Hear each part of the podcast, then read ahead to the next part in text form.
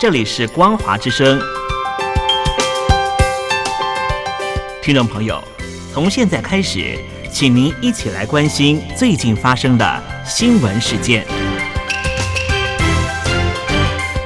欢迎收听《光华随声听》。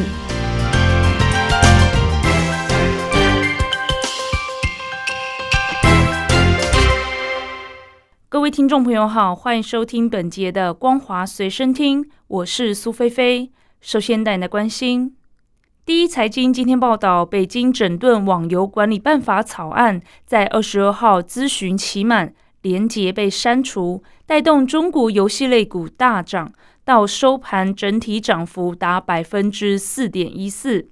资深游戏产业从业人员表示，据了解，办法还会推出，但一定会综合考虑行业意见和建议，保留较大弹性和空间。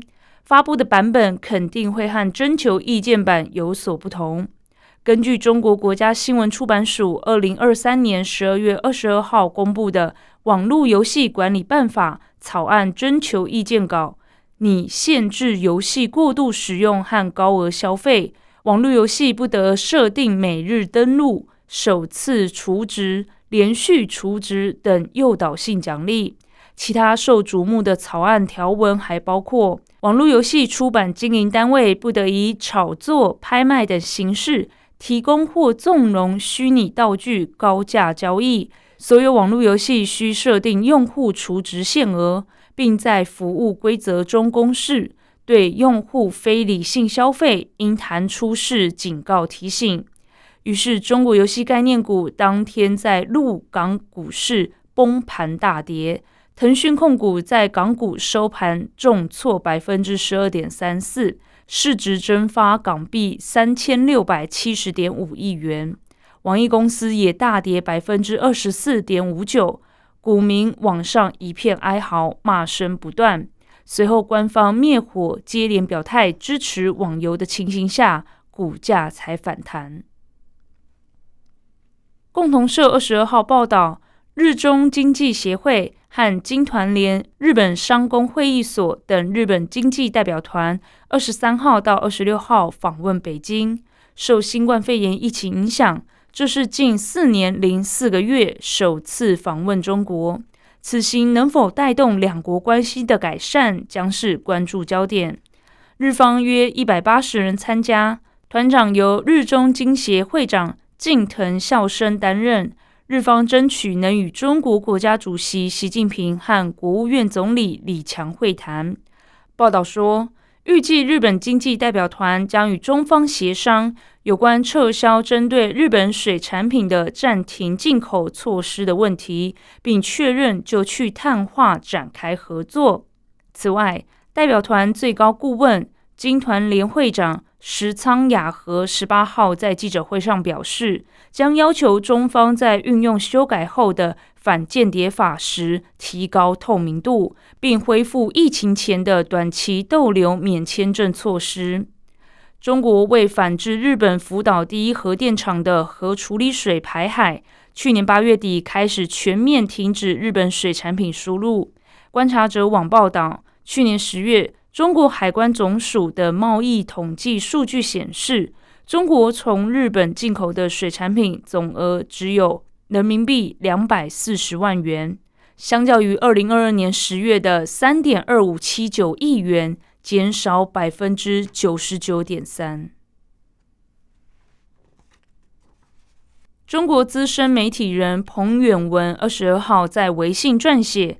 新闻通报时代一文谈中国媒体近年一步步从新闻现场退守，不过不到一天时间，这篇文章已经被下架。文章以二零二二年二月发生在江苏省徐州市丰县的铁链女事件为标志性新闻，指这个举国关注、发酵时间长达一个月的大新闻，媒体却几乎完全缺位，每天等官方通报。最后被逼无奈，民众只能自发去做调查。有人被按住，有人虽然发出来了，但很快被删除。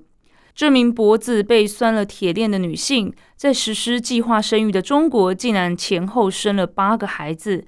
事情牵扯拐卖妇女、家暴及地方宗族势力包庇，引发舆情哗然。官方前后大概发了五次通报，但引发更多的质疑。文章说，没有媒体报道，单凭官方通报完全不能取信于人。最后，官方中央媒体新华社和央视报道，试图盖棺定论，但已经没有人信了。时至今日，丰县事件仍然是不解之谜。文章中举出另外一件标志性事件，是二零二二年四月开始的上海封城。这个规模高达两千五百多万人的封城，作者认为，它对中国的影响极其深远，甚至可视为一个转折点。但在漫长的三个月里，大家每天都在等上海卫健委的新闻发布会，像样的媒体原创报道极其罕见。从上海封城可以看到通报时代的后果。文章说，在今天稍微有点敏感的新闻事件，如果没有官方通报，一律不报。但三四年前并非完全如此，即使没有通报，内部检查确认事实无误，也就发了。在这样的情况下，民众逐渐习惯通报就是事实，但官方并非透明度越来越高。文章指出。去年三月新修订的国务院工作规则，关于政务公开的第六章被整章删除。另外一个是裁判文书网，但放上网的判决书必然大幅缩水。所谓通报时代，就是一个公权大幅扩张、媒体同步萎缩的过程。澎湃新闻报道。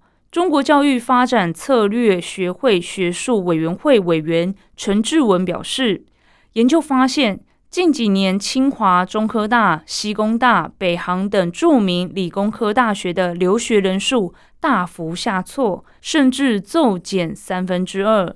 他说，目前在美国、英国、加拿大等中国学生留学目的国，中国正失去第一生源国地位，让位给印度。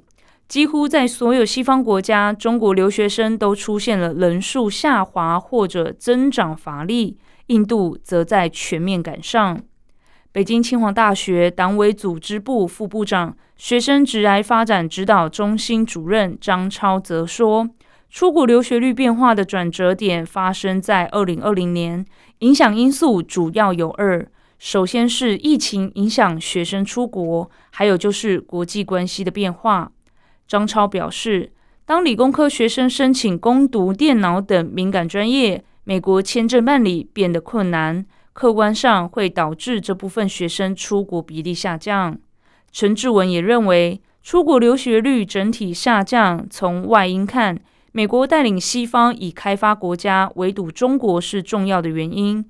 至于网络传的出国等于不爱国，陈志文表示。坚决反对妖魔化和污名化出国留学，并说反对家长砸锅卖铁送子弟到海外求学，但如果有条件，一定要出国看看。